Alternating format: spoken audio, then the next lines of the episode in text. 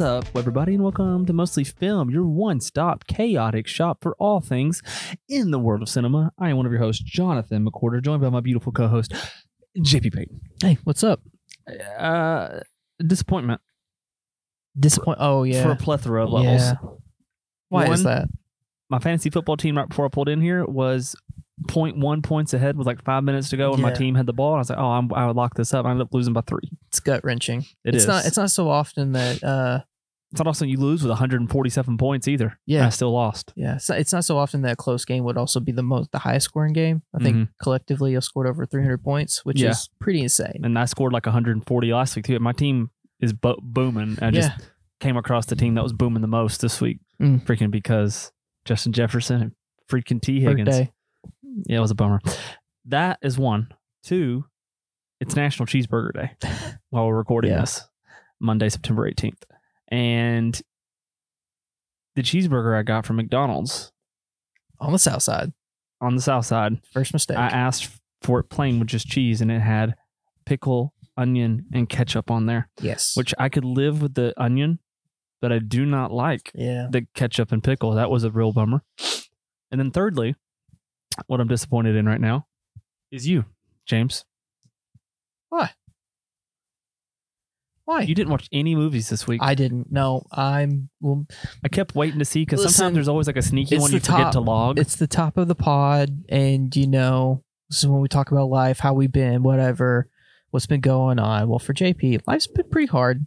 You know, just life's been happening, and you know, stuff okay. came up. Stuff stuff came up around around the time where I would normally take the time to watch a movie that isn't the other movies that we watch, which we, you know, look ahead to Thursday's episode. We're doing three movies instead of 2 Mhm. So which I you know, watched in one day. yeah, good for you. It was great. Good for you. Um, but I just didn't get to it, and you know what? I didn't have any guilt about it.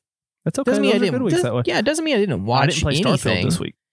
Yeah, Not once. I played a lot of Baldur's Gate. Had a moment. I had a moment where, um, because you know you do a lot of quick saving. I would say like Yeah, just quick saves save your life. save your lives unless you fill up your save slots. Oh, you got to delete the oldest one I first. I, I realized that, but Yeah. I went through a purging because I didn't want to have to deal with it Mhm. for a while, and uh, I think I deleted too many at one time, and the game kept crashing on me, which made me think You have to start all the way I over. might have to start all the way over. So I did a I did a full reboot, oh, did you? like You deleted did the game. start over. Well, I didn't. No, no, I Oh. deleted the game, cleared Okay. my cache, reinstalled, Yeah.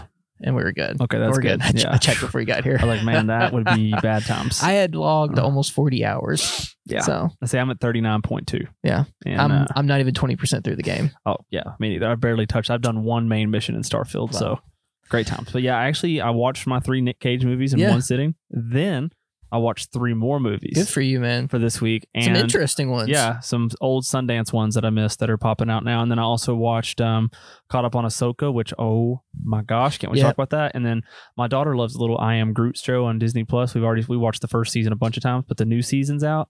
So cute. Awesome. So cute. I think I memorized all the episodes. My daughter knows what order they come in, what's next. Which Yeah. we love the I Am Groot well, show. before we get into what we've been watching, which for me is nothing, I guess I can hit on some TV that I've been watching since you know we get that over with.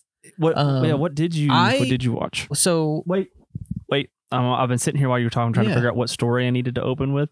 oh god, so when I got home this afternoon, my daughter, my, my wife was doing some spray tanning. So Yeah. I, I was with Violet. We were outside playing.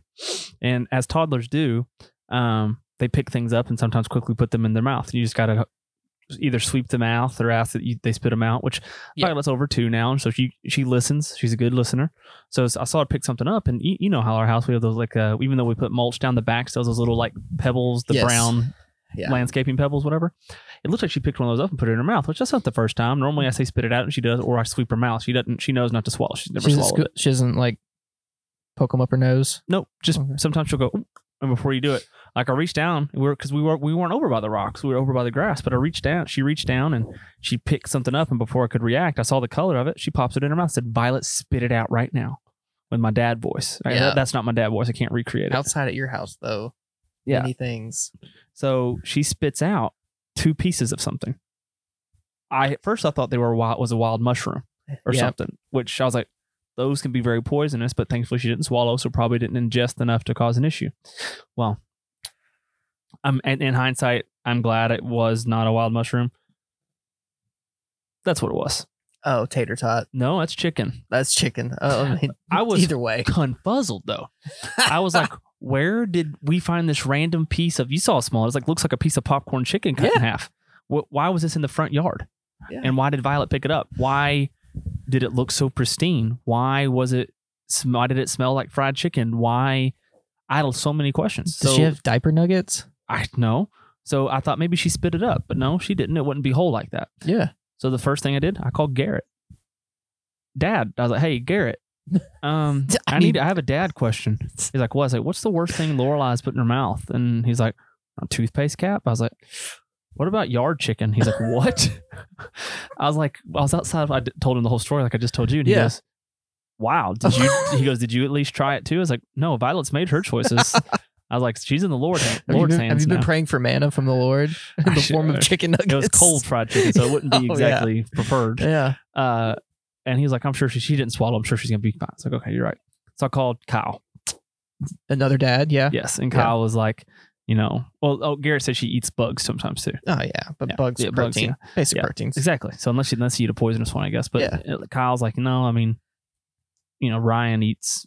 You know, not as now. Ryan's a couple few years older than Mhm. Violet, but she's like, yeah, Ryan put stuff in her mouth, but yeah, never yard chicken. He was confuzzled too by the yard chicken. And then lastly, I called Tanner, and well, I tried to call Tanner earlier, but he he said he called me back. He did. Yeah. And uh, I, when I asked him, I said, "What's the weirdest thing that either Emmett or Callan have put in their mouth?" And he's like, "Well, I mean, that's a really long list. I don't really know. That's know." a you know. really long list. So he was also very confused. We were all very confused by the yard chicken. just yes, right before I came over here, because then I sent them the video because I Tanner's like, "Well, I need to see this yard chicken." Yeah. because I don't know if I believe you, kind of thing. I was like, Yes. "Well, I'm too crazy to make up," but I tend to be dramatic, you know. Yeah. So I sent the picture. I had to go find where I threw it in the grass and find the yard chicken. Found it, sent it to him, smelled it on camera, and you know, we were very confused. Absolutely. Well, I'm still confused. When I was telling Abby Where'd the about chicken come it, from? well, I was a little scared actually to tell Abby about it. oh, definitely. Right, and Abby's just like, Listen, she, Abby just like, yeah. I I understand. How do you know? I no, no, no. Oh, you understand what you're saying? No, I'm saying when I told Abby about the yard chicken, she was like, "And?" I was like, "What do you mean?" And she goes, "I'll show you." I forgot. She sent me this message today oh, they had a picnic. with Chick Fil A chicken nuggets. Okay, so she totally just- slipped my mind six hours later. And what now? Granted, I, I guess she th- Abby says she threw a piece of chicken. yeah, well, yeah. that was that piece of chicken she found She later, just went and that's back why she for was it. like, "Oh, hey, yeah, there's my chicken." Yeah. So she didn't miss a beat. And she was like, uh, not irritated with me. She was like, "Yeah, we had a picnic and she threw chicken over there." Like, how am I supposed to know that six hours to later? be, I mean, in no disrespect, that's the most chill response I would ever expect Abby to have about your, you know, yeah, your I, child eating something out of the yard. I, know. I like, mean, when you were telling this story, like, I instantly went to the hive of spiders that you have living in your front yard, which getting- we don't talk about, but yeah, it is something. porch. It is something straight out of Tolkien. It's like, it's these are- because it's spooky season. They know No, they build their nest in spooky season, it's like you're entering the gates of Gehenna. and they're not. The thing is, too, they're not even poisonous spiders. They're just Oh, orb. We- they're orb weavers. What? That's the name of the spider. They're orb weaving spiders, you, man. You've also got massive wolf spiders as well, which wolf spiders aren't. They're good, but Yeah, they eat the brown recluses. but they're massive. I And if they're that big, if they're that big, what in the world? How many are they eating? stay they're feasting big? up there. I obviously. Well, good news for you. Our pressure wash guy Yeah, is coming, and they they all go away in the winter anyway. yeah. Um, so we're getting close to that now. Uh, the back porch is already dying off drastically. Front porch, there's a lot up there.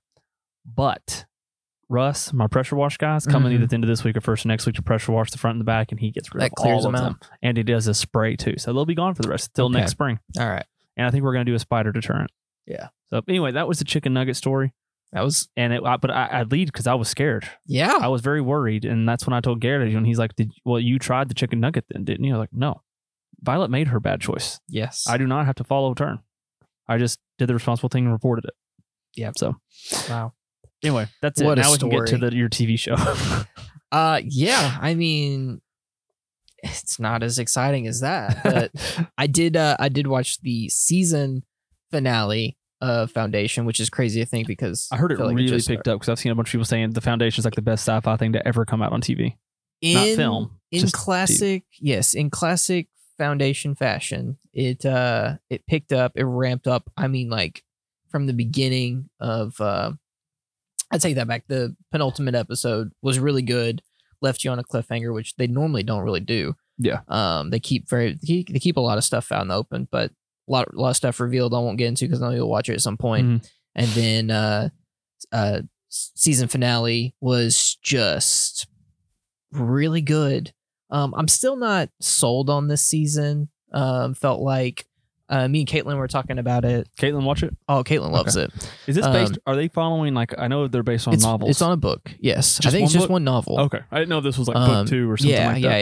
yeah um it is it's obvious that we're getting to the point in a in a book where there are so many different plot lines happening and they're trying to kind of like weave all this stuff together um and so there's a little bit of confusion um and yeah it's just ah, there there are certain characters that they're obviously not investing time in because they don't Mhm. matter and It's Jared Harris, one of them. I hope not. who's that what The professor. oh Seldon Yeah, so oh no he's he's good. he's yeah Okay, that's all I care. He's yeah, my yeah, favorite. yeah yeah no you're good Um, him and Empire are, oh dude then those are my Lee two Pace favorites. Lee Pace in this season is, is Emmy, from he's gonna get an Emmy. from the no but from beginning to end like he is Nude. no but he is 11 all the way up that's good. But I hear he is nude. yeah there's one scene Just one. I thought this was like the opening season of Lee Pace's butt.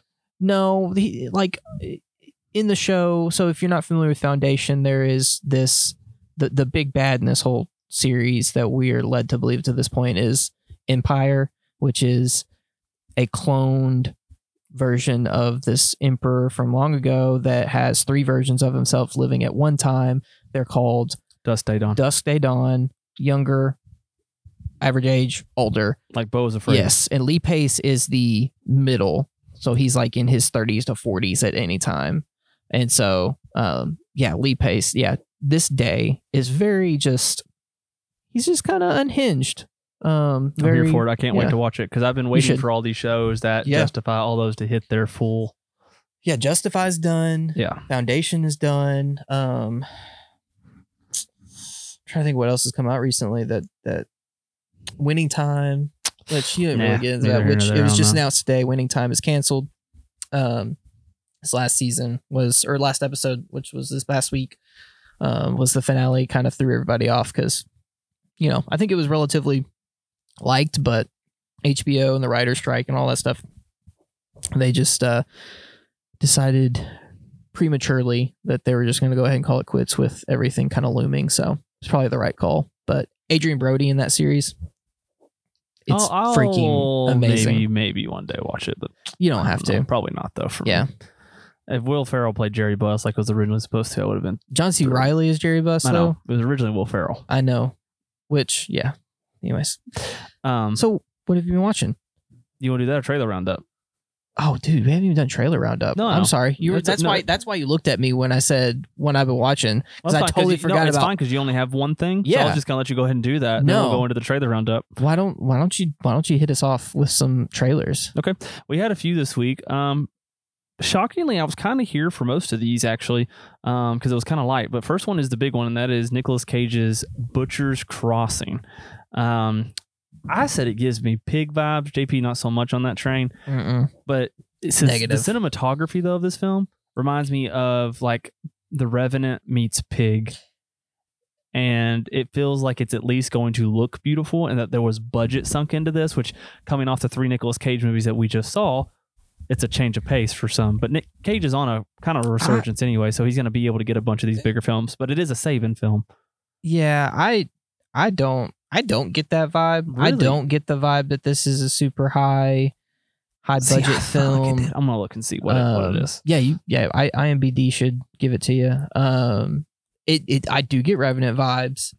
Um but the whole pig aspect to it, um, only if anything, only because um, Cage plays a character who is kind of reserved, got a lot going on mentally, and we're kind of left to um, wonder what his motives are Mm-hmm. and everything. You get a bald Nick Cage. too, Very bald. bold. Yeah, that's honestly, honestly, this movie kind of reminded me of um, Mobland. Oh no, I still haven't seen that. Um, and which, if you watch the trailer, seems interesting, like a three star, and then you watch it, and there are obvious flaws to it. Um, whether it's the plot, script, you know, No actor- budget yet. yeah a- actually like actual like performances from from actors um i don't know who the uh, you got the uh cast pulled up Yeah, and Thomas Haden Church, which I love Thomas Haden Church, is discussing Butcher's Crossing at something. So I'm very confused why he is doing that. thomas uh he is the uh who's thomas haden church why does that sound familiar He's he's an actor. Um, is he the um is but he he's the not in the film. oh Mm-mm. That's why I'm super confused. is he is he a producer Don't know. Uh, I'm going to go to Letterboxd because IMBD's want me to pay for something to look at any further stuff. I didn't know that it was like that on the web browser. yeah uh, I feel like you're gonna no the reason I equate it to pig. I don't think this is gonna be a cagey performance. Um, oh yeah Letterboxd is it's not kind is it already out? Three point one's not bad uh, for a Nick Cage film. yeah but a a All right. well Yeah, I don't see anything here why William Haden Church would be involved in this at all. yeah Why he's hyping it up. Uh, Gabe Polsky, the director, has done a bunch of films I've not seen, except he did produce another Nicolas Cage movie called Bad Lieutenant with Eva Mendes. Hmm. Um, but the the description of this film is nature judges like a god all men that come to her.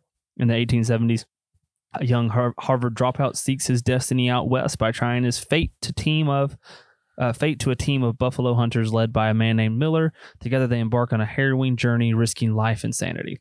Um, and Nicolas Cage is your main main guy. Uh, gotcha here we go. So Matt Neglia, who I typically like, he's he's a little tougher on movies than you and I are. Yeah. Um, he does Next Best Picture uh Okay, podcast stuff. He's yeah. the main Letterboxd guy. He gave it two and a half stars. Um, said it's a really good Cage performance at the center. It has a haunting score, and the shoot is brutal, uh, like in a good way. Yeah, like Uh, like a revenant. That's where you get your kind of revenant feel. But uh, he said that the messaging is really muddled and um, it's a little plotting. So- Okay, yeah. So maybe like an un a slow burn with no payoff. Is how I kind of look at that. no, that and that honestly, watching that trailer, that's kind of like what my worry would be. Is I think it's obvious that you're getting a, a pretty extreme cage, Mhm. um, which some of the other reviews I was glancing over kind of is the same vibe. Um, you get a glimpse of that towards the end of the trailer if you watch it. because he starts to Um, unravel as the trailer yeah, goes. yeah. He's obviously he's obsessed with hunting buffalo, and yeah, it's it looks pretty intense. So I'm convinced that all Nicolas Cage movies from 2010 on are an anthology. listen, I can't. I kind of can't. I can't wait to get into some cage on Me Thursday. neither. Thursday's episode is going to be a great time. I can't wait. It's the gambit for sure. yeah. Um. So yeah. All what right. else we got next? Our next one's Miranda's Victim. Um, this is a based on a true story film based on the ruling that gave us the Miranda rights. This is an Abigail, Abigail Breslin, Luke Wilson, Donald Sutherland, Andy Garcia, and Ryan Phillippe film. Um, it's just a court procedural. Um, lawyers, you got Ryan Phillippe going up against Luke Wilson. Luke Wilson, who's defending Abigail Breslin, who is Miranda. Um, we all know what the Miranda rights are, what they read to you before you're arrested, blah blah blah. So this is the origin of that. Um, and I think it looks good. Um, there's not much to explain. I mean, it is what it is. It's a high profile Supreme Court kind of case um, Yeah. about the Miranda rights, and I it's just going to be the biggest parts are going to be Luke Wilson going uh, battling court with um, Ryan Phillippe. Yeah. Ryan Phillippe is the kind of hot shot, smooth talking, explosive kind of guy. Luke Wilson is the more methodical, um, research oriented, but you know, grounded lawyer. So you have good versus bad there, and they'll, you know, I- I, think it'll be good. I don't think it's going to be great, but I, it, there's enough there for me to want to see uh, Miranda's r- victim. What about you? Um, I couldn't really read you when you were watching this trailer. I love a court procedural. Uh, I'll be honest, I'm kind of an idiot and did not put together that. Oh yeah, this is about the Miranda rights. You till, literally said it. till over halfway through. Oh, I thought you meant just yeah, it- now. It, no, I'm just saying it took me too Oh, long. yeah. It took me too long to figure out what was going on, which therein kind of says I'm gonna have a hard time figuring out Mhm. what the point is. Speaking of court procedural, off topic but Yeah. on topic. Did you watch Suits when it was on USA? No, It's all on Netflix now. I- you yeah, should watch it. It's been it's been a thing for a minute. I now. watched it all when it was on TV though. Me and my dad both watched Suits. My dad quit watching it because it got real raunchy. Ah, but yeah, and for- If- yes, go yeah, but we when you watch it, if you watch it, Gabriel Macht, who plays the main guy, I can't remember his name now. Yeah. um, he should totally play Batman. At least Bruce Wayne. yeah. He's the best Bruce Wayne I've ever seen. Anyway, that's it. Okay. Um, the next film uh, is Aquaman: and The Lost Kingdom. It's funny we're even discussing this because a week ago I meant to put it on the news for last week. There was some scuttlebutt going around that uh, they had lost, similar to Toy Story 2. Someone lost the digital file to Toy Story 2 close to release date, and Yeah. a lady had to save it. Um, that Aquaman: The Lost Kingdom because it's been forever since they updated it. Like we're like a couple months out from release, and we still not Yeah. got a trailer at all Yeah. that there was this all this stuff leaking that they had lost the copy to. Quote unquote lost it. yeah. Yeah and it, it led to people being like yeah they they're just tanking they're just scrapping this movie because it's so bad. Um, but that all turned out to be nothing. The trailer is here or so we well, at least we think it's turned out to be nothing. Trailer's here with the release date still in tow. Um, this is the sequel to aquaman uh, lost kingdom or whatever it was called uh, fallen kingdom i think it's fallen kingdom. Um, obviously you got Jason Momoa and Jason Patrick and uh, what's the guy who plays? I can't remember the guy who plays Black Manta. But he's in Candyman and that stuff too, but I can't remember his name. Uh, with Nicole Kidman and I know Amber Heard is in this film somewhere, but I I agree with you. She, they probably bring her in long enough to kill her off. Yeah. So it actually didn't look as bad as I anticipated it, but the CGI is so bad in parts of the trailer that it does make me just be like, wow, this is gonna look ugly. It's rough. Especially yeah. that part where they knock down that bridge yes. that statue. That's I was like, that is. I meant to say something out loud, but I think we just both mentally were like, wow, that Yeah. sucks. Um, but after watching the Flash, which I didn't hate the movie, but the uh, CGI was so bad in it that this looks a little better. So I just hopefully it's good. I love superhero movies. I go see all the superhero movies. Um, so I'll watch it. Uh, but my expectations are very tempered. awesome. I will probably not watch Aquaman: The Lost Kingdom. Do you watch any of the DC movies? or are you Um, just waiting for the reboot?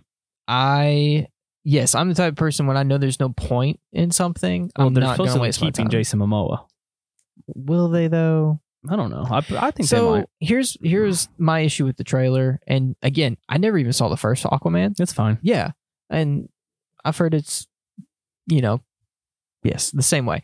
Um, it, DC, it felt like a DC casting of like, oh, we need our Chris Hemsworth, Mhm. like that cheeky character Mhm. that is kind of this dumb buff. Well, good thing with James Gunn now, he yeah. can get Chris Hemsworth. He could, yeah. He, I mean, yeah. Um, but yeah, Aquaman, I don't, I don't really care. And the Amber Heard thing is so minor considering Oh, yeah. everything else that's going on with DC. yeah. Um, The only DC project that matters right now is Robert Pattinson. Whatever they're doing with him is Batman because those are great. So other than that, and I'll Wasn't- watch the Penguin. Their was, new tr- wasn't there something rumored about like a Dick Grayson, I don't know. There's a lot of DC Batman, rumors, but or um, maybe it was Robert Pattinson had like made made a comment in an interview of like if he does the Batman, if they were to like he he wants to have a Joker, he wants to have a young, not a Joker, he wants to have a young Robin, like Um, Jason Todd or um, Dick Grayson. like a Dick Grayson. Okay. So like a younger, um, Because the Jason Dick Gra- Todd the Dick Grayson one is the one that, that turns into Nightwing. but he adopts him though. Yes. He basically becomes his son. Jason Todd, I'm always way more interested in the Jason Todd one Oh, because yeah, 'cause typically Red Jason Hood- Todd turns into Red Hood, Red Hood is and that would be dope. top tier. Yeah. So I, I would love a Robert Pattinson. Did you watch Red Hood. Titans? the TV show? Yeah. Not like live action or animated. The most recent Live HBO, action HBO. No, I Max, didn't. it was decent. Um, there was a lot of potential, and it was kind of like a grittier. I mean, Gotham. that's saying something considering Snyder, but yeah, Oh, it, it's compared to compared to like Gotham and everything. Okay. Yes, it was it was it was surprisingly grittier than Hmm. that. No, I remember seeing it that and Doom Patrol both, and Yeah, Doom Patrol. It was. I mean, Doom Patrol and and that show, uh, Titans, ended yeah, up having they both looked good, crossovers. but I never did. Better than the CW crossovers. Yeah. But uh, no, it, it looks fine. Uh, you know what looks more than fine, but also not as good as I thought it would be, is the Wonderful World of Henry Sugar. What really? Yeah, I thought Benedict Cumberbatch actually, and I love Benedict Cumberbatch. Yeah. I thought something about him seemed forced, So and maybe that's purposeful. We'll have to see when it comes out. But I just thought him. It felt like this was like a just dream casting for Wes Anderson. yeah, He put him in there, and it just felt like maybe didn't fit. it felt like he was trying to fit in the world of Wes Anderson rather than just fitting. Like Ralph Fiennes and Edward Norton and Adrien Brody, those people just fit. Uh, Jason Yeah. Schwartz, I feel like Benedict Cumberbatch, or even like I thought Margot Robbie, even for the brief scene she was in, and like Tom uh, Tom Hanks, like, uh-huh. I thought they just fit. Uh, something about Benedict Cumberbatch watching this what forty five second minute trailer for all of them, the anthology we're gonna get later this month. I thought he just felt forced into the world of Wes Anderson, but I will hold out hope. I told you the minute it was over. It's like this feels like a return to Budapest. Mhm. Like the storytelling style, the uh, setup, the even like the um like the type of characters that he's he's portraying. Which I Mhm. forget the novel, the short stories that these are based off of. Ronald Dahl, right? Ronald Dahl. Yeah. yeah, or Robert Dahl. Ronald. Ronald. Okay. Um, I think, I think overall this is just Wes Anderson personified. Yeah. And the Cumberbatch, like I, I get what you're saying. We don't get a lot of him in it. No, I think he's more of the narrator for the No, first and the last, isn't he? I don't He's think he's, it. I don't think he's a Or narrator. Is he Henry Sugar? he is Henry Sugar. Oh, so it's about his life. Is yes. yeah, so yeah, yeah, yeah, yeah. I think this feels more like a um, Bill Murray type casting, which Yeah. Bill Murray is in almost every um, Until he got a, Yeah. Yeah. Uh, till he got got. till you got got. Um, everybody getting got, so Yeah. don't get got. Especially, yeah. Just don't- We'll, we'll don't talk do- about people who get got. So Yeah. So we're just gonna leave it at that. Um, Just don't do it. just don't do yeah, it. Yeah, wait. Yeah, I feel like we Don't were do it. endorsing getting no, got. don't don't You do just that. don't do the things that get you got. There you go. Um, but Cumberbatch, I think is is gonna perform well in this. I I, so. I, I- have, I have all. I love have him, and I've hope. never really seen a role he wasn't good in. So I'm the hopeful. ultimate, the most underrated casting, which is to say something because he's in one of the best movies of Wes Anderson, is Ralph Fiennes. No, yeah, Like- absolutely. I'm ready to rewatch Oh. the menu. It's about that time. Yeah. I almost put it on a spooky list, but Yeah. yeah, I'm not sure. We got one more one more uh, week of pods before October. I think I know what I want us to do this last month, this last week. Okay. Oh wait, do we have one more or two more? Yeah, I think it's No, we have two more before October. All right, whatever this one is, and then the 25th. Yeah, we have two more. We'll do well This two more one- movies, and then we're on October. yeah, but we have two more not horror weeks. This one won't be horror horror heavy. So we have the 18th, which is today. Yeah. and we'll choose what we're going to watch for this next week, which will go into the 25th. Then the 25th, that'll lead up to our spooky movie to kick off October, can be. So we'll do something a little spooky light, and then we'll really amp it up on the 25th. And then This is after the some live 25th, producing for Yeah. you people. then after the 25th, like on that October 2nd, then we get horror. All right. Whatever. But anyway, um, yeah, I'm here for this. We're definitely the. I'm very excited that we're hitting this in like a week, next week. Yeah. I'll be ready for some Wes Anderson after this horror stuff, so it's fine. Yeah. Uh, Goosebumps uh, is the last one we're talking about. I said, and the reason I put it on here is the series actually on Disney Plus and Hulu. Uh, Justin Long led. I put it on I- there because it's spooky. I actually think this is a Disney Plus series, it is. but yeah, since it's I put yeah. I just I, normally we don't do series unless it's just like one like whoa. But I put this on I here because it's but. I was more surprised that this was like a Disney Plus production, oh, type of thing. Okay, okay, okay. Yeah, yeah. yeah. um, because it is Nickelodeon. because it is like well, I think Nickelodeon had the rights for so long, Paramount or Yeah. whatever had the rights for it for so I just long. assumed they did have the R.L. Stine stuff. yeah. Um. because the one that came out with Jack Black wasn't Disney either. Well, I think it's like I think it became like Public uh, domain. yes, public domain. Oh, okay. Um, possibly. I mean, I could obviously Google this really quick, Yeah, but I'm not, that going worried to. about it either. One of these days, we'll have like an actual mic stand to where I can use both my hands Mhm. and like type and look for stuff, and it not be I hindrance. keep telling Garrett when we bring mostly focus back, that's Yeah. when I invest. So anyway, we'll see. But no, um, the Justin Longleg Goosebumps on Disney Plus looks very okay. I see some potential, but I see a lot of Riverdale, and I don't want Riverdale. Oh no, I No, see. don't I, mean, higher quality, but going into the same No, the stuff that makes Riverdale and that kind of stuff so good, they get caught up in like the drama that's doesn't make like. So what makes Goosebumps good is the jumps, not the jump scares, but like the jumps, the thrills, the Yeah. creepies. it's a that love. seems to it's, be- it's kid light. Yeah, It's kid this light. seems to be uh, a lot of Lovecraft. yeah, and this seems to be more high school drama Yeah. with that on the side, which that's not Goosebumps. That's not even what the Goosebumps was when we were kids. Like, Mm-mm. it was kid stuff. yeah, this this just seems like I'm gonna like 20% of it a lot and hate the other 80%. So I think the target audience on this is not clearly defined. I think it's so tweens. It's it, it's too broad. I feel yeah, like it's not so. gonna be for the people who liked Goosebumps growing up, and it's not for kids either. It's gonna be that like weird Riverdale type people. Mm, yeah. I don't know. I think I this is their Riverdale. uh my biggest takeaway from this i'm not gonna watch this but my biggest takeaway was um all uh jeremy nope long Justin Long. justin long um this doesn't feel like a great performance from him feels No. like uh feels like a casting post barbarian Yep, I thought seeing the same. the I was going to say that. Yeah, and Tusk Um, and something else. He's been in a few different spookies Yeah. over the last five, six years. and so Which Tusk is older than that now. Yeah. Um. But anyway, that brings us to the end of our trailer roundup, which brings me to what we, as in me, have been watching. Um, which I honestly wasn't going to watch anything. I thought I was just going to play Starfield, but I was like, you know what? I've only been watching like one movie a week besides the ones that are required. I want to watch some movies this week, um, and something to also offset the spookies.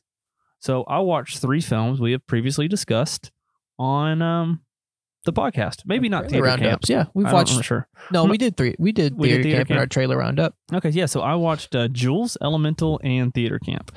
So I'll start with Jules. Um, this is a Ben Kingsley led film. Uh, we discussed not too too long ago, um, a few weeks ago, I guess maybe. Um, ben Kingsley, Harriet Sansom Harris, Jane Curtin, and um, I really don't know a lot of the people who are in this film besides Ben Kingsley. oh the daughter was uh in succession it's the first uh it's like a was her big breakout role Zoe Winters. Yes. Zoe Winters. She is great. Oh, was she Jeremy Strong's Us uh no. ex fiance or whatever? No. With a kid? No, she was later on.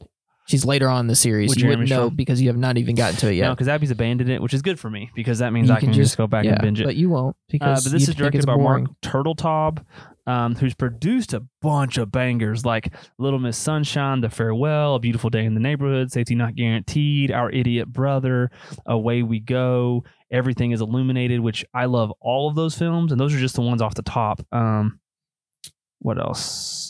Well, that's really about it because then you go into the rest of it, and I don't know them. Um, but Little Miss Sunshine alone, you got my attention. I, I love Little Miss Sunshine. Um, so this is one of his directing. Uh, he's got another couple movies, but I don't know them. And they're short. One's a short film. Anyway, so uh, Jules, just a brief Letterboxd synopsis is: You won't believe what just crashed into Milton's azaleas. A flying saucer lands in the backyard of an elderly suburbanite with memory problems, who forms a bond with the sacred alien or the scared alien inside. Um, so just a little backstory for that to fill that. That's the very bare bones plot of the film. Um, ben Kingsley is an 84 year old man um, who lives on his own. Who uh, you learn through his daughter uh, is showing signs of early dem- Alzheimer's or dementia. I'm not really sure what the difference is between those, um, but memory, severe memory loss. Like the daughter comes in and like he's got, she's going to get his medicine for him, like daily. But what old people medicine, I don't know what it is. Not for that. And there's like green beans, a can of green beans in his medicine cabinet, or the newspapers in the freezer. You know, just little signs like that. Not necessarily like him blanking on who she is, but just little things like that. Um, and then he goes every morning or once a week to the city hall where they do suggestions, and he says the same suggestions every time. Um, same thing with a couple of these other ladies that also take a big part in the film.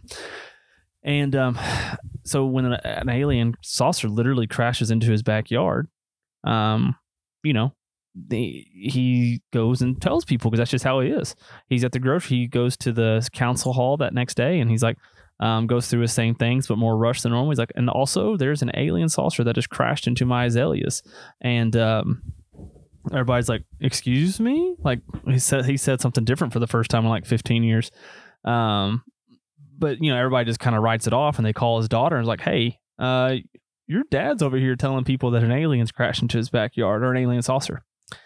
So a couple days passed. Uh, he walks outside, and the alien is now there's an alien out of the ship, and it's like passed out close to his steps. So he puts a blanket over it and leaves it a cup of water, which gives it a little bit of life. And he goes to the store, uh, or he gives it, uh, you know, after he realizes it gets some life, he then brings it a sandwich, uh, a bunch of apples, and some spaghetti, and lets it choose which one it wants to eat. And it chooses the apples and eats all the apples. So Milton goes to the grocery store and buys just a balls ton of apples. And the gro- grocery guy's like, "Hey, Milton," because everybody knows him. It's like a small town, like Benton, Kentucky, or something like that. Like, "Hey, Milton, why are you getting all these apples?" He goes, "Well, an alien has crashed into my backyard and ruined my azaleas, and now he uh, only eats apples." And he's like, "Haha, it's funny." He goes, "I'm not joking. Yeah. You know, I'm serious." So he also sees his daughter, the store clerk, and tells him like, "Hey, you know, your dad's telling people there's an alien, so this is now twice." So she sets him up and um, goes gets him into this like, "Hey, you need to go to your doctor for your checkup," and it's really a Alzheimer's doctor. I don't know, and Yeah. he gets real mad because he fails all the tests, and you know he he's come to grips that he's also losing his mind. Uh, In the process, he brings uh, what's her name? I don't or what her actress name is. Uh, Harriet Sansom Harris, who plays Sandy over. Yeah. she sees the alien, freaks out, obviously, but then grows to love him. Um, because her daughter's a, a big theme of these things. These older people are in their 70s and 80s, and like every life is passing them by, and moving on from them. Um, and this alien is giving them like a new lease at life and a new look at a child and stuff like that, kind of letting them get one more glory day. And then the nosy neighbor, Joyce Jane Curtin, also finds the alien. Um, and they have to like kind of keep her quiet, but then she grows to love the alien. So now you have this old dude and his two broads now that are with him, and everybody's like, "Wow, what's going on with Milton?" Um, and they come up with this plan because now the government is obviously all there's all those TV stuff saying, "Oh, uh, weather balloons crashed. Oh, uh, satellites crashed. Now, please, blah blah blah." So there's like the government agency looming the whole time trying to find this saucer. So towards the end of the film, um, what is her name? Sandy. Um, a guy tries to rob her like miles away, and the alien sees it because he's he start, it's the first time you see the alien have like uses alien powers.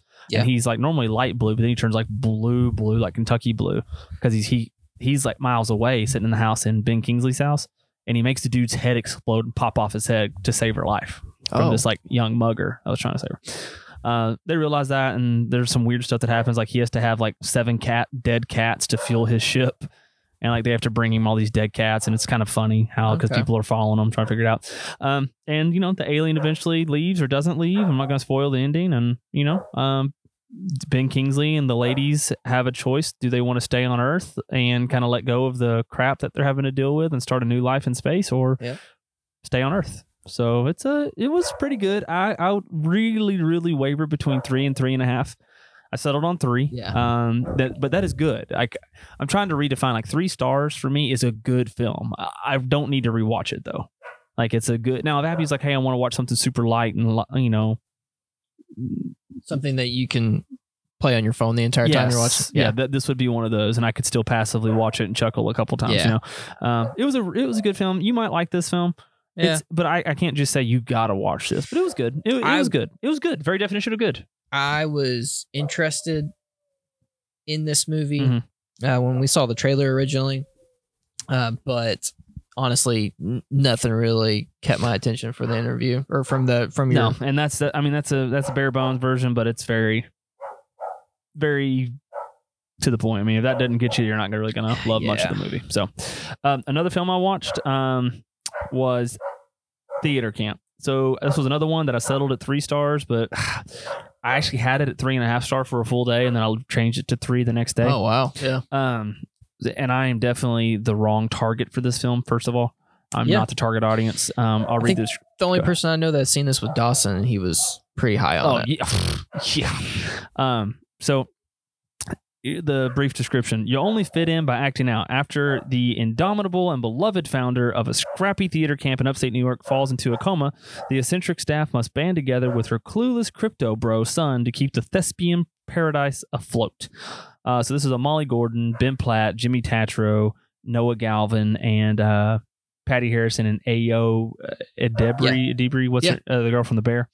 Um, led film. There's a lot of other like little small cameos in it. Um, but it's exactly what it is. This is there's this founder. Um, what is her name?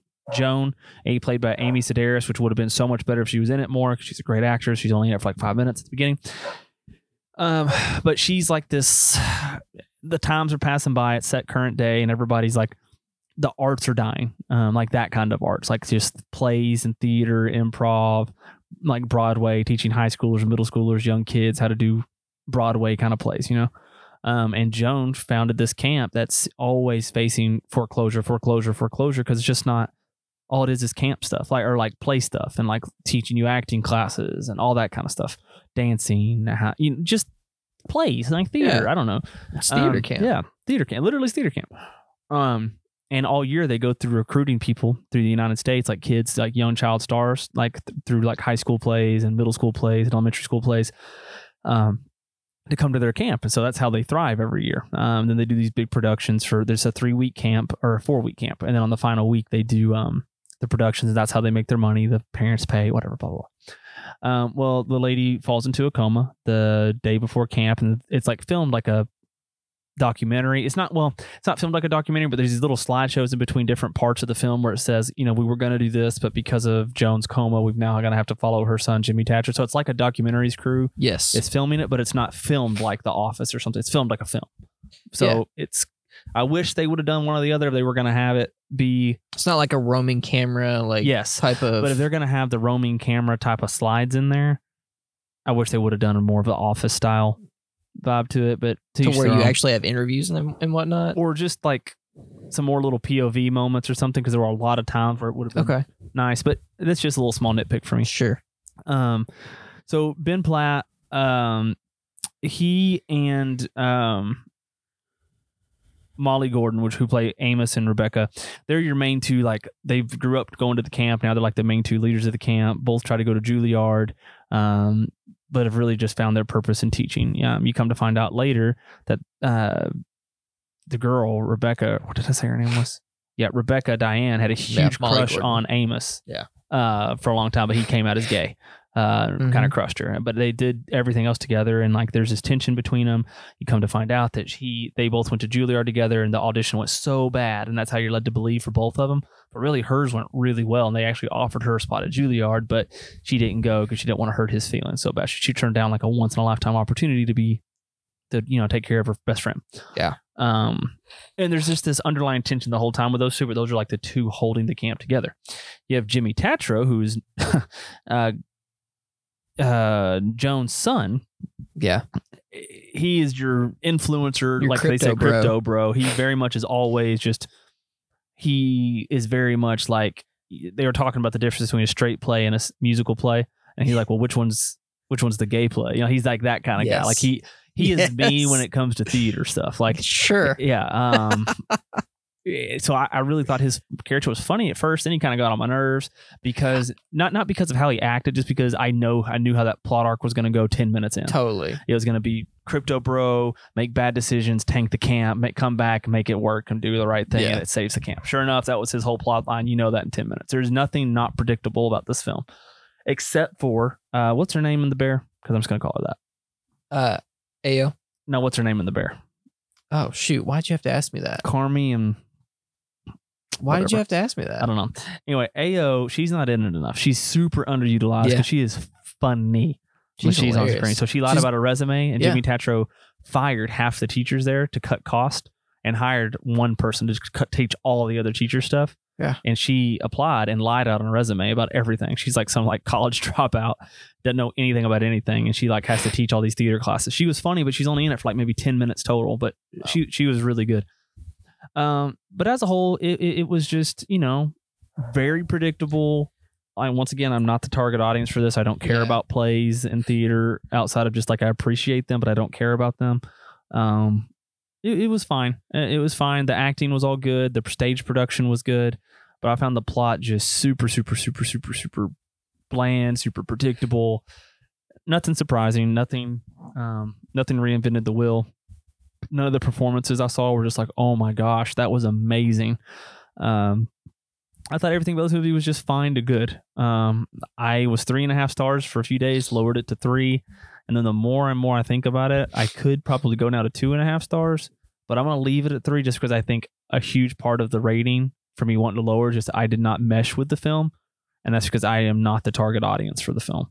Um, it is also a very, very, and this is going to my mostly focused stuff, my Christian side, very, very like pro trans, pro gay, Very affirming. very, very affirming, and like to me, a little child.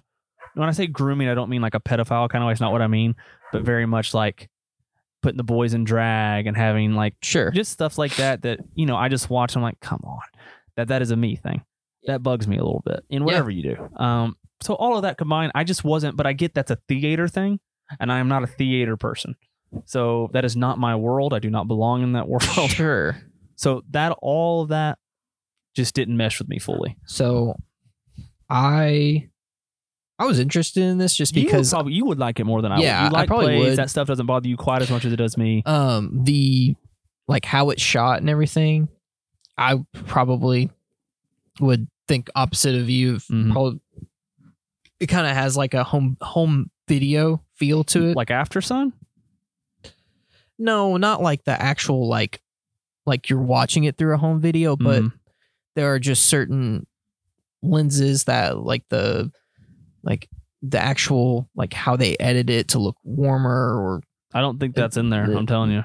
no i you're, you're i'm not i think there's an element to this that that feels more home video like to where it's not It felt Like- like, tick, a poor man's version of Tick Tick Boom, yeah. But it's not a compliment. okay. Point point being this this feels more like a documentary style movie. I think it was supposed to feel that way. yeah. You, you should watch it. i will. You will like it the more than I cast though the point i was trying to get to though um is the the cast.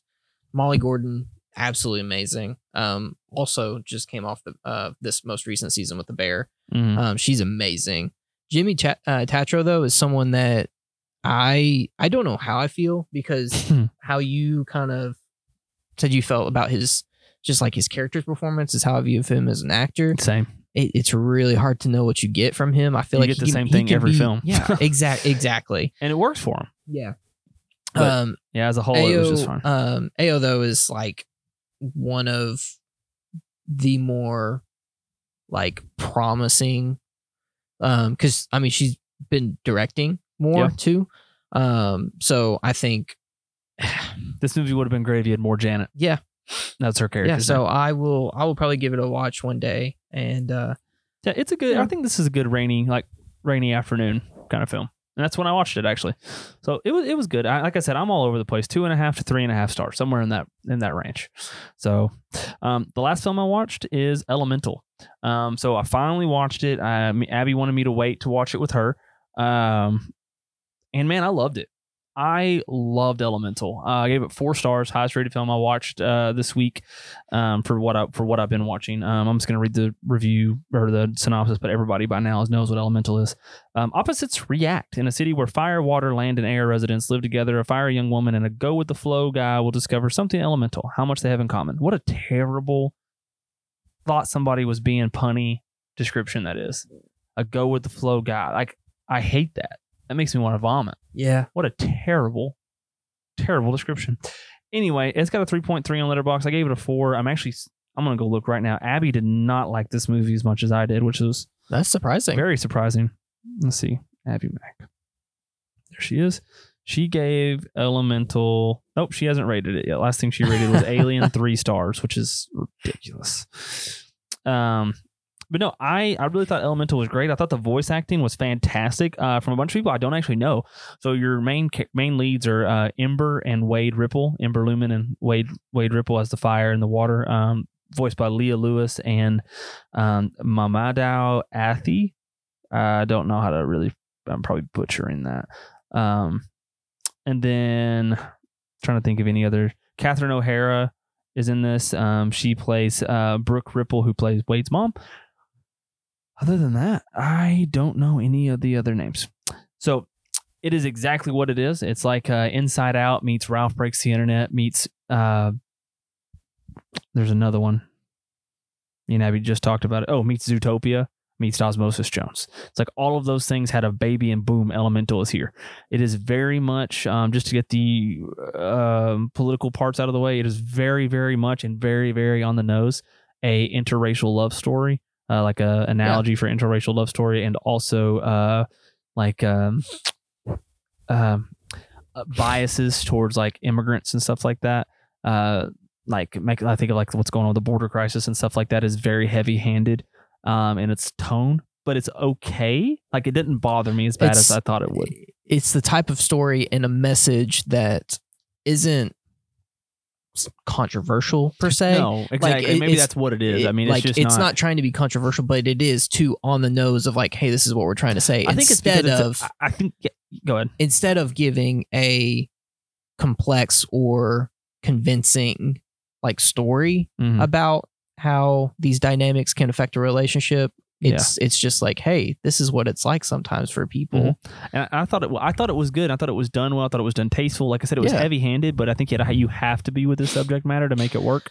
Yeah, Um, and this is the animation. It's a t- Pixar movie. The animation is gorgeous. It looks. Really? gr- Yeah, I thought it looked really good, good. for an animated. I mean, it's a Disney Pixar movie. It looks really good. I mean that that doesn't have the weight that it used to. No, but this one looks really good. But at the same time, it doesn't like. What was it? Turning Red last year. Yes, this looks better than Turning Red because it feels different. It, it feels, like I said, it feels more Zootopia, Inside Out, uh, which are to me better animated films than Turning Red. Just not, not not in terms of context of what the film's about, just about the animation Yeah. style. Um, and this film felt better to watch, looks better to watch. Um, the story was relatable because we live it um, in, in a lot of different ways. It's very relevant. Yeah. Um, I thought it was very heartfelt and touching. Um, I actually teared up two different times during the film, got choked up at the very end. Really good. Abby even said the ending kind of swayed her a little bit. The Yeah. ending was very good. Um, I definitely want to see some more of the world of Elemental City explored. I thought what they did with some of the physics stuff um, was pretty cheeky and clever. Um, yeah, as a whole, I mean, it's not it's hard to talk about an animated movie. Uh, it's a love story, water and fire mixing together. Um, it's really good. I don't know. Um, I don't know how they're gonna have kids because what does water and fire, make? Like vapor. So how are you gonna have a vapor child? I'm not sure how that works. But um, no, it's good. I think everybody should watch Elemental. If you're a Disney fan and you like Disney Pixar stuff, I think you'll I think there's a lot to enjoy for Yeah. Elemental. So Caitlin will probably definitely enjoy that movie. that's probably true. So uh, last guy, that's all the films I watched. Last two things, and I'm just going to briefly talk about them. Ahsoka, I'm caught up on Ahsoka, and oh my gosh, do you know? I'm I sure know you've seen some things. I mean, I know By. I know Anakin makes a return. Hayden Christensen not only makes a return, he makes a triumphant return, Yeah. like a whole episode's worth. I thought when he first came on screen, it was just going to be a teaser, like yeah, He's only Like in it for a minute or two. No, bro's in it for the whole thing, and they they they. they you know, I haven't seen all of Rebels. I haven't seen all of Clone Wars, but I've seen a lot of each. mm-hmm. Um, he they they, trance back live action versions of Rebels. They do live action version of uh or like allude to live action versions of Rebels. Yeah. They go back to the Clone Wars. Um, and Hayden Christensen is like got his hair cut to fit the Anakin of the TV series. Like it was so good. I don't go any spoilers, like, but it is so good. Like yeah, it's not just fan service it's fan service done right like not just for fan service sake like it actually played a narrative point in the f- show Yep. and it just goes to show that the prequels hayden christensen was the right choice he was just it was a bad script yeah. and bad always, like always was. We've talked about this. i know we, we yeah you can go back and listen to our first what 12 episodes we Yeah. talk about all the star wars films um yeah just a bad script and hayden christensen is redeeming himself even though he didn't really need to um I very much enjoyed the. Um, I love this season of Ahsoka as a whole. It's one of the best things Disney uh, Star Wars has come out of the Star Wars universe in a long time. Um, and then this has just got me over the moon excited um, for what for the next couple episodes. Lastly, is the I Am Groot uh, little five minute shorts on Disney Plus. The second season just dropped, and me and my daughter just watched them. They're little five minute ones. You can watch. I think there's five seasons or five episodes each season, so ten episodes. Um, so you can spend about an hour. I think it's like fifty something minutes total, uh, watching all ten. It's a perfect time time killer, but something she actually loves and laughs out loud every time we watch it. Um, there's some great Bradley Cooper Rocket Raccoon moments in these as well um, that are littered in. But as a whole, they're just so clever. The animation's gorgeous, and I could just watch a full season, like not five minute episodes, just little I Am Groot adventures. Um, if you haven't, I'm telling you to, you should watch them. They're very cute, very funny. So it makes me just, it makes me it gives me faith in the Marvel stuff sometimes because it's just, And at the very end of the last one, which is so sad, at the very end of season two, it says special thanks to James Gunn. I was like, ah, Yeah. this is his last probably Marvel stamp. I didn't even think about him being involved in these, but so it was good. I th- Sucks, yeah. They're fun. They're fun. Uh, that's all I've been watching. That brings us to the news. I want you to kick us off on a bummer of a note for the first two. I gotta pull it back up because I had was looking at some other things. Wow. You know who also has been looking at things? Oh, not anymore. He's gonna be looking at a cell wall. Danny uh, Masterson. Danny Masterson. He's gonna be looking at that and some Uh, yeah. So uh, in prison. that 70 show uh, star Danny Masterson um, was accused of rape. Not Um, just accused. he He, was, was accused. convicted. he was accused for a long time. Uh, case during really the height of COVID, it was going on, Mm-hmm. and then uh, it was just recently he was sentenced to I think over 30 years Yep. uh, in prison, and you know uh, the rape of four women. Obviously, Bad. for someone to speak out takes a lot of courage and you know um, when people speak out there are those that dispute it and those that disputed it happen to be um, co-stars ashton and Hmm. mila um, ashton kutcher and mila Kunis. kunis Or Mila, And, Ku- uh, Mila Kutcher. uh, yeah i mean it was it's a it's a weird situation because whenever it first came out they were very vocal and saying you know this person is Yeah, they wrote. someone- They penned a letter. yeah oh yeah Yeah, and then they had to do an apology video. yes and then that backfired, and then they had to step down. Because I, I don't think Ashton Kutcher and Mila Kunis. I think it's just a genuine friend that got caught up in the moment trying to Yeah. defend their friend that they knew for years, and they actually I can't remember what it was called, but they're actually like founders and presidents of a child. yes uh, ashton kutcher is like a he's a huge founder leader for abuse yes and like anti-abuse sexual and, uh, sex trafficking. Yeah. I think was the and they it? stepped down because of that. And uh, Wow. was it the right move? Probably not. I mean, it seems like a drastic step. I get it for optics purposes, but it seems like a drastic step. So yeah, Danny Masterson, thirty plus years in prison. Uh, who's whoa, you almost took a fell. fall to, to fall back.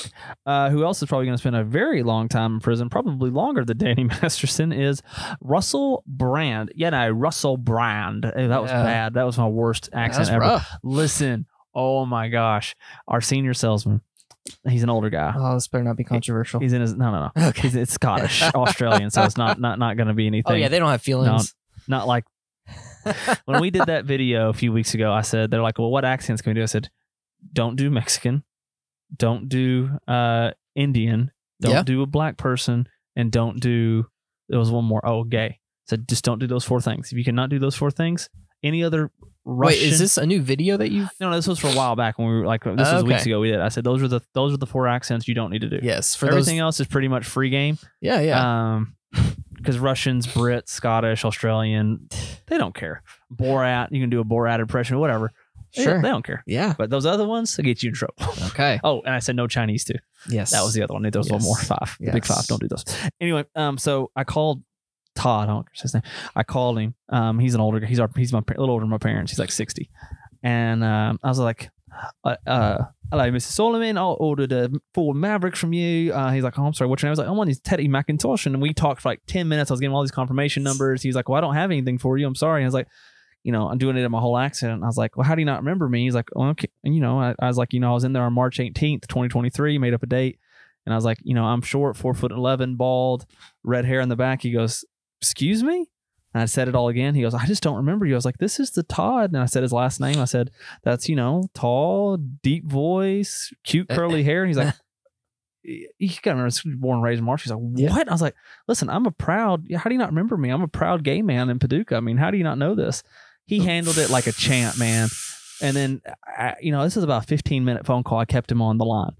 Finally, I hang up and I go out there, and Todd's just all worked up, like, who is Teddy McIntosh? Uh, uh. Could not figure. He got his brother involved, our finance manager. They're going around asking like our general manager all these questions, and I'm like, what's going on? So he explains it to me, and I was like, well, what did his voice sound like? And I did, I did Teddy McIntosh. oh he goes, gosh. just like that. And I was like, oh wow, that's weird. And I was like, well, what did he say? And he told me, like, oh man, I had a guy call me named Teddy McIntosh last week. T- I kept him stringing along for another 30 minutes. Finally admitted it was me. It was great times. Anyway, totally off subject. Um, so Russell Brand has been accused of sexual assault and abuse by four different women, including one who was 16. Yeah. Um, Russell Brand's gonna go to jail for a very long time. Yeah, I was I was reading a little bit on this, and he in the video or uh, that he released, kind of explaining it all. Um, kind of explains that a lot of these allegations, like if they were true, like you know, yeah, And we're in the discovery lived, phase he- right yes, now. he lived a life that he says he's been very open about, wrote a book about, whatever, to where it was one that anything could happen, and he's been tried to be very open about that.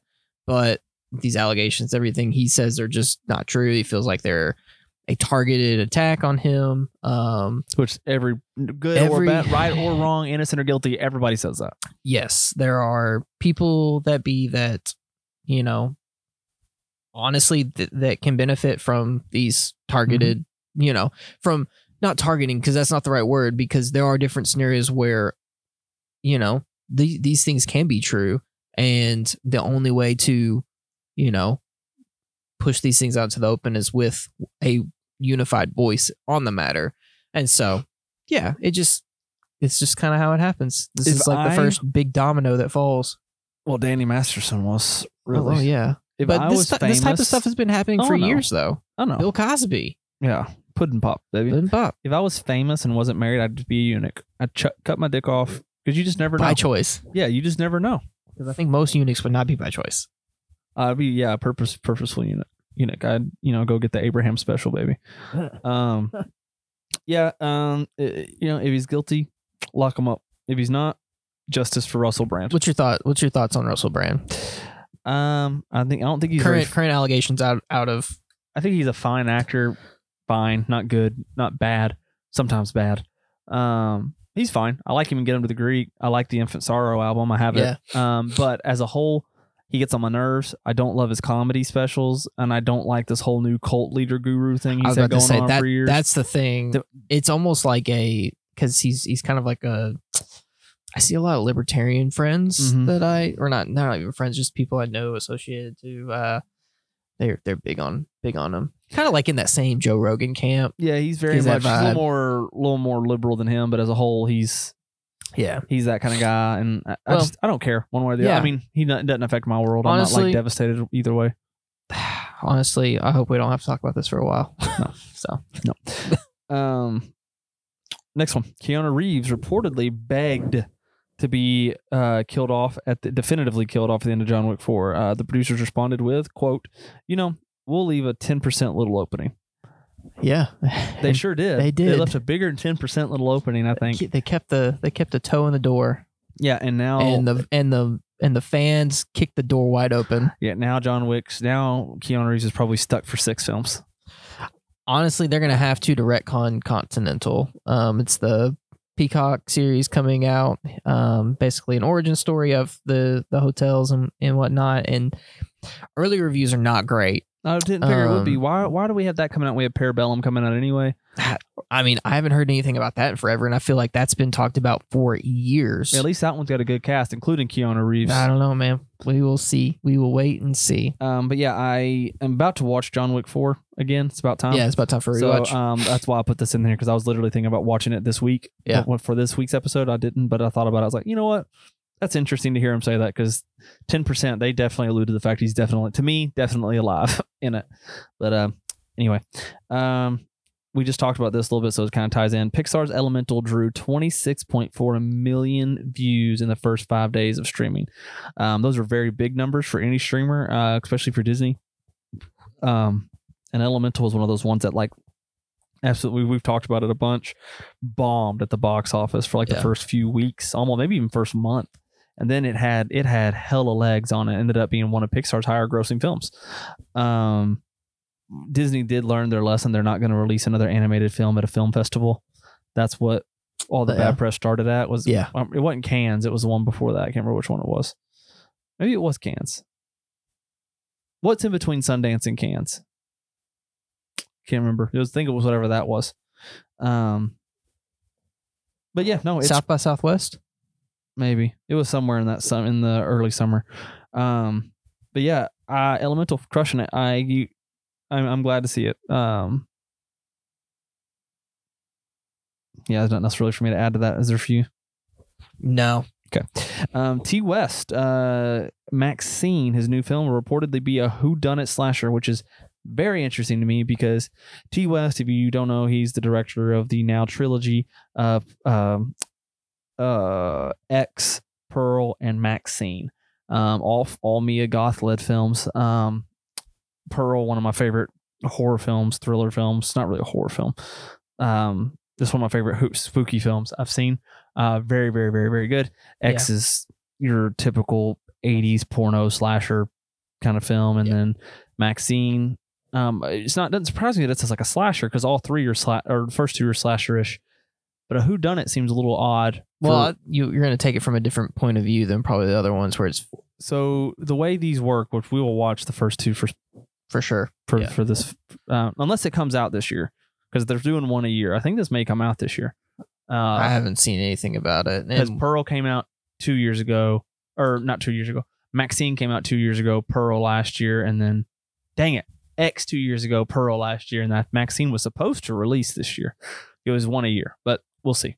Um, if it is a whodunit slasher, the whodunit part just doesn't fit the first two films at all. So I'm curious because do you know anything about the films? Like, do you know Mia Goth's character from the first to the No. second? Good. We'll leave that a surprise then, okay. uh, because that I mean, I have my assumptions. What? Just, Uh, just because, tell me. Well, I mean, it's got to be some kind of like spiritual, like like a some kind of possession, like ritual type of Okay. killing, because it's the same person. from X to Yes. Pearl to Maxine. Yes. Okay, good. So you don't know anything about the films. Yeah. We're gonna leave it at that then. That's good then. Uh, so Okay. I, I don't want to. Then I'm not going to talk about why this doesn't make sense because we will watch these and Okay. it's good. Um, because they tease Maxine in the first film and then it's before Pearl. It's great. Very, very. Okay. They very. He definitely wrote all three of these films before he released any of them. Yeah. Uh, or like he wrote them all three like It was probably a, together. it was a had to. fleshed out idea. Yes, and it's a very good one. So the Who Done It part definitely intrigues me, but I love the first two, so I'm I'm gonna give it faith here. Uh, but the Who Done It just seems a bit odd. But uh, yeah, Ti West, I have faith, and I have faith in Mia Goth because she's great in this too. Uh, which another film I need to rewatch soon is Infinity Pool. What a great movie! Oh, yeah. I was thinking about that recently. Um, it, uh, what was a movie that we've watched recently? Probably one from this week: Prisoners of a Ghostland, uh, Color Out of Space, Mandy, or um, Willy's Wonderland. I figured it'd be one of those because Color Out of Space kind of reminded me of Dead, uh, not Dead Reckoning. I don't know why I thought Dead Reckoning. Uh, what is the word I'm thinking of? What Infinity did we Pool. watch the week last week? We watched Mandy and what? Um, Speak No Evil. Speak No Evil. Yeah, I don't know what it was. Me neither. Anyways, But no, I'm excited for the new Ti West movie. Um, the slasher, the Who Done It part's got me kind of intrigued. Uh, what's also got me kind of intrigued is a Lego Avengers special releases on Disney Plus October 27th. Um, there hasn't been a lot of good Marvel stuff come out. Um, I mean, I liked Wakanda Forever, and what something else come out since then? I mean, Quantum, Quantumverse. yeah, I, you and I were the weird ones that kind of liked that film. Okay, Yeah, it's fine. Um, there's been something else still to come out since then.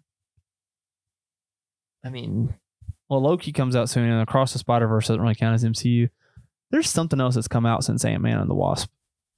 That I don't remember what it is. Regardless, okay. I don't care. It wasn't. It didn't. It didn't have a lasting impact. No, on and that's the thing with Marvel. I, but the Lego, Lego Avengers, I typically like the Lego stuff. They're funny and cheeky, and they do a lot of fun little Easter eggs. So, and last year we got the uh, Werewolf by Night special around October. Um, so I'm hoping this is a very spooky Lego Avengers. I think that would be a lot of fun. Um, I think of like Green Goblin, Hobgoblin kind of stuff, like some like maybe some Lego Rogues Yeah, they- collection. That'd be fun. yeah. They. Uh, I'm surprised that they're going to do a Lego uh, Avengers of this. I bet you Um, because it's cheaper to have them do voice acting than live action appearances. I bet it's still the voice actors. Man, I don't know. Can you imagine the draw of you? They found out Robert Downey Jr. is voicing Iron Man. People would lose it. Um, you have any thoughts on this to give you any sort of anticipation? No, I have very little interest in this. No. Um, we discussed this earlier. We got our first look at Nicolas Cage and Butcher's Crossing, um, a film about the Buffalo Hunters in the Old West, in theaters on October 20th. So that's actually coming to theaters October 20th. Um, we discussed what we thought about the film. Specifically, what did you think about Nick Cage in that trailer? I mean, Nick Cage is pretty cagey. Um, See, I didn't get that vibe from. him. I know you said. I mean, towards the end, maybe a little bit. But yeah, whole, but that's I the thing. It, a- that's the thing that makes a cage cagey is Mhm. that it's like stewing. He's like a he's like a pot of Nick Cage, you need like a where's the jump for just when Nick Cage jumps out of the jack Kind in the of, yeah, he is like that. basically. A, a Cage in a box. Dun, dun, Yeah. dun, dun, dun, dun, dun, and then it just all of a sudden you have Cage yelling, "My testicle!" Yes. or doing terrible Trump impersonations. Did you get that in Color Out of Space? yes, It's great. We're gonna talk about it. Can't we're gonna talk about it Thursday. and then yeah, Willy's Wonderland. Head, shoulders, knees, and toes. Okay. Uh, yeah, no, I am very excited about this one because his other western he was in earlier this year, The Old Way. I think it was one of the first films I watched this year. Uh, was very just mediocre. So this one it looks I think will be better than mediocre. I think it'll be good. Not great, but good. I'm excited for All it. right. He kind of looks like John Travolta. They should have had him in here. He had Exactly. a face off 2.0. The beard is, I mean, looking bald head and the beard. pristine. Mm-hmm. That's and good. then yeah, Just he's for men's straight special. razor shaven, like his Yeah. head. Yeah, I'm excited for it. What I'm even more excited about though is Guillermo del Toro's Pinocchio is joining the Criterion Collection. I mean, that's just like a mint like kiss of just approval. That like, this hey, is this is this a is a classic. Mhm. Like it will be with us for the years to come. Yep. So Del Toro, I'm super happy for Del Toro. He's got to be one of the most likable, nicest people in Absolutely. Hollywood. Like, if I could make a film of Yeah. my own, like my own choosing, and got to pin a director, he he would be a top three for me he, for sure. He like most recent thing I saw him in because he'll do like some some appearances and some shows. That Barry perf- uh, I, appearance don't- I haven't even watched the new season, but I saw that part of the Oh. episode. like he, he's he's Toro. Yeah, I I just love He's a, Guillermo del Toro. Like I Oh. would want to just if I could have lunch with the director currently right now, it'd be hard for me. I know I'd I be hard hug. not to want to sit down with del Toro. Like he's just such a good guy. Seems like such a good guy. But yeah, I'm super thrilled. Uh, Criterion Collection. I'd have to. buy I'll have to be buying that one. Um. Another film that's probably destined to go to Criterion just based on the some of the reviews and what the reviews whoa, are. Whoa, whoa, slow, serious. Slow I'm down, bro. I'm telling you. This film had not like as quick as this one, but I think 10, 15 years. I'm telling you, I just some of the buzz I'm seeing around Richard Linklater's new film Hitman has me wondering. Um, it also has Netflix wondering to the point they spent twenty million dollars to acquire the rights for it. Um, Yeah. It's going to release um, some point later this year, and it's going to have a theatrical release as well. Um, what about those transitions though? I I mean you're you're you're rolling. I mean, transitioned you're like the hell out of those. yeah, you're just kill after kill after kill. Yeah. Um, which I think we'll see a lot of in the Hitman. But Yeah, you can also call I, me Bill. I I don't think this will be that level high. I think this will, this will be a Hollywood movie. really, I think this is going to be like an artsy. No, I don't think so. I think it's going to have some art. I have not once gotten the vibe that Glen Powell has the ability to be that type of actor. And so I'm, you know, I I think this will be good. I think I will enjoy it. But this is like comedy, satire almost. But this is the same guy who also directed like Before Sunrise, Before Sunset, Boyhood, Before Midnight, A Scanner Darkly, all like artsy, like they're weird, but also very artsy films. Yeah. Um, Last Flag Flying, uh, Bernie, super underrated. Apollo 10 and a half, which got on a technicality knocked out of the Oscars because Really? Oh, it would have won Best Animated Fe- Feature, but the Yeah. type of animated feature, the Oscars disqualified. Sure. Have you ever seen it? I I don't remember Oh, this. you should totally watch it. He also directed School of Rock, like Dazed and Confused. Like, Listen, I'm not I'm not saying it can't have that potential. Um No, the the Netflix news is obviously huge because I was listening to uh, the big picture um most recently and I mean this was probably it was probably by the end of the week was the podcast was released. So it was uh it hadn't been released yet or picked up yet. Hitman had not been picked up yet by a studio, which is partially why we haven't heard anything about it, seen anything about it. we will And so- probably very soon now. yes, I'm I'm excited. I am too, because we got to get all the fun we need in films this year, because next And year listen- and the year after are going to be light. Listen, Glen Powell, like you talk, you, you I, we talk. I think we talked about this last pod. Like he has that movie star Yeah. capability to kind of be Tom um, Cruise, kind of like a Robert Tom Downey Cruise. Jr. Yeah, is yeah, that kind of yeah, person. Yeah. Yeah. Absolutely. Could So- you imagine Glen Powell in a Marvel? Yeah. Marvel movie. Absolutely. Especially when, or DC, he'll end up in one of those two with the reboots Oh, I coming for guarantee both. it. Yeah. Um, Captain America, I could see him being like a rebooted Captain America or something like that. But who knows? Um, let's see. This is some fun random news. Uh, that's still kind of ish. This is true. I had to look at it today because I thought it was a joke. I saw it too. Yeah. A wild bear uh, had been found in Walt Disney World. Had to close ten, attrac- ten attractions out in Frontierland.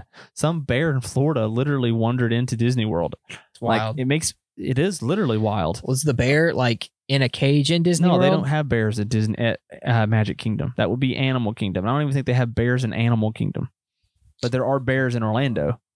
So I'm not sure where this bear came from, Yeah. and how it got in.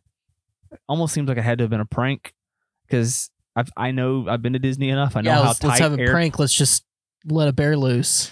I, I the way I it would I think it would have been a bigger story. It must have been early early hours Okay. Or something. I don't know. I haven't read all the details about it. But I just feel like I just Disney's so tight on security and stuff like that. I just think this had to have been an inside job. Uh, It's a stretch, man, but you're the Disney bro. I don't I don't know. Let's write a screenplay. Feels like cocaine bear. yeah. And Maybe it is cocaine bear. He lives. They found the rest of Does- the Knoxville does. cocaine. Um last Just, be- couple just last- becomes all it just becomes like the lampoons like mhm. where's the bear go? It'd be I'm all in. We'll do it. Christmas vacation. I'll be the new Ch- uh, Chevy Chase. Um, last couple stories here. Oppenheimer's become the highest grossing biopic of all time, passing Bohemian Rhapsody. It is only like $20 million short of a billion dollars right now. We're at about 980 million. Absolutely wild for not only a biopic but A three and a a half hour rated R rated. R rated. Yeah, absolutely insane. Yeah. And yeah, and not even just that. Like it's a uh, dialogue heavy. Like it is dialogue. Di- uh, yeah, Yeah. Uh, that's not the word. I wasn't trying to say dialogue heavy. It's a uh, narrative driven. There it is. Yeah, yeah. Narrative driven biopic. It's not, Not, even a, like not a, a whole lot of action. like Bohemian Rhapsody. Even at least you're entertained by the the music. musical pieces yeah. and it's exciting and it's fast. There's nothing fast about No. exciting. Sure, you have your moment. I, I found the whole thing exciting, but there's nothing exciting in that way. Yeah. Um. I also didn't know Bohemian Rhapsody was the highest grossing. Yeah. I think maybe I'd seen that, but we weren't recording then. So we were not. I have not seen it. I wasn't Ever? interested. oh, it's good. yeah. I, I really do like it. Yeah. It's it's you should you should give it a go. Yeah. You got to get past the teeth, yeah. but if you can do that, it's pretty good. I like, I like Queen. I do too. Freddie Mercury. I do and too. I, you know, it's just the type of thing I'd rather not watch. I'd rather watch like uh Stop Making Sense. It's the Talking Heads, Yeah, which that's a documentary. which I guarantee that comes to Maiden mm-hmm. in the future. It's a We should go documentary, though, that. right? Yeah. It's not like a biopic. It's a documentary biopic. Yeah, but it's still about a band. I'd rather watch I'd rather watch a real documentary about Queen than a biopic about Queen. I don't know. The biopic's really good. Okay. Um. Anyway, uh, are you a wrestling guy? We talked about this once before. No, I'm not. Um but this is huge news. The wrestling. they I- do this all the time. Per, they're back, back though. Apparently, like well, they obviously they can because they were just bought out by UFC, yeah, huge and so they got real money. Um, the, Rock comes back all the time. Yep, The Rock and John Cena have both returned to WWE. The John Cena though, He left. are you sure that he really came back? Because I saw I saw a video Mhm. Of a recent. I think it might have been SmackDown, where they do his intro, and It- is he really? a wrestling guy. yeah. okay? Um, but where he they do his intro and where they see the music's playing and the guy's supposed to run out and interact with the crowd, and but you just watching, you're waiting for him to come out. He never comes out. John Cena, yes, the same night as The Rock. it's because Was that a? Did you hear that? it that? was a woman. and it was differently. Yeah, Her voice. voicemail. It's like Indian. um, but That was weird. I think you just caught it a weird inflection in the robot voice. Um, but anyways, the whole bit was that John Cena didn't come out because you can't see him.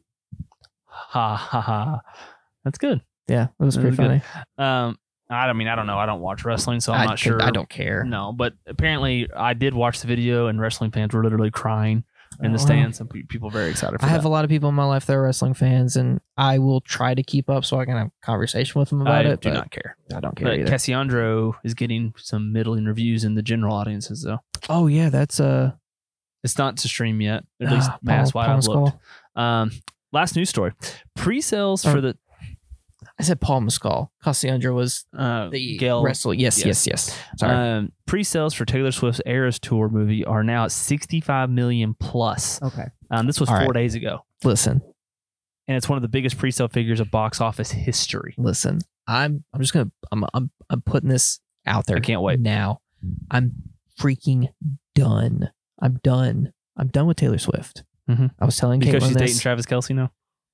No, she's not dating him. They're they're quote unquote they're shipping it, but She It's it's, cuff. It's, cuff. it's I learned today something. It's cuffing season. Apparently, Yeah. I didn't know what that meant. yeah, I learned, and I learned it from a 40 year old man. He knew what cuffing Oh, season yeah. was. I was like, I'm just retired, and he is too. yeah, Uh, but I like it's just like okay, but yeah, Travis Kelce is cuffing, yeah. or Taylor Swift is cuffing. I'm not sure how that works gender Uh. Taylor Swift would be cuffing trying, Travis yes, Kelce. because it's fall going into winter. Gotta have You cuddle wanna- buddy. Yeah. Um, I'm done. I'm done with Taylor Swift. Why are you done with Taylor Swift? the overall demand, the Cray fans, the Which your wife is one of those, my wife. and my wife uh, is one my wife those. claims to be one. Well, my wife is not just claim. My wife is one. My wife would say that she is, but my wife has a lyric tattooed on her arm I yeah to live for Yeah. the hope of it all. Which we, she did get it for Violet, yeah too. absolutely. Uh, but listen, Taylor Swift didn't go through any kind of studio, whatever. She's like, nope, I'm going to go straight to the theaters. I'm going to uh, demand that my movies be shown at this time. October generally is like a really big month Mhm. for the box office. A lot of great really, movies come out. Brilliant.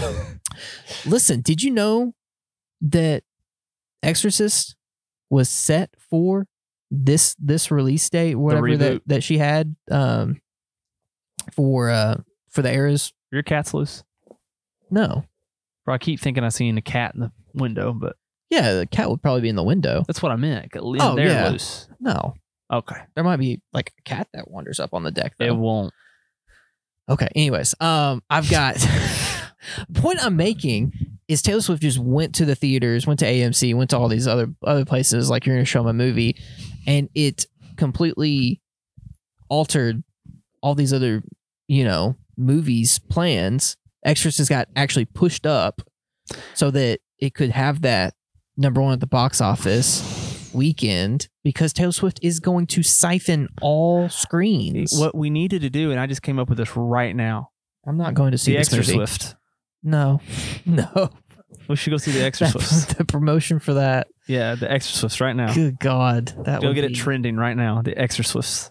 That I'm not. No, two things I'm not ever gonna see.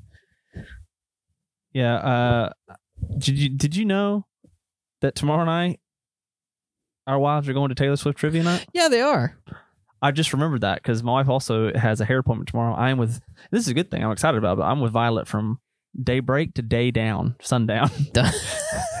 daybreak to day down. yes, sun up, sundown. I'm gonna be tired dad tomorrow. Yeah, Very tired. I want to see what Garrett's doing tomorrow. you could dad it up. What's Garrett do on Tuesday days?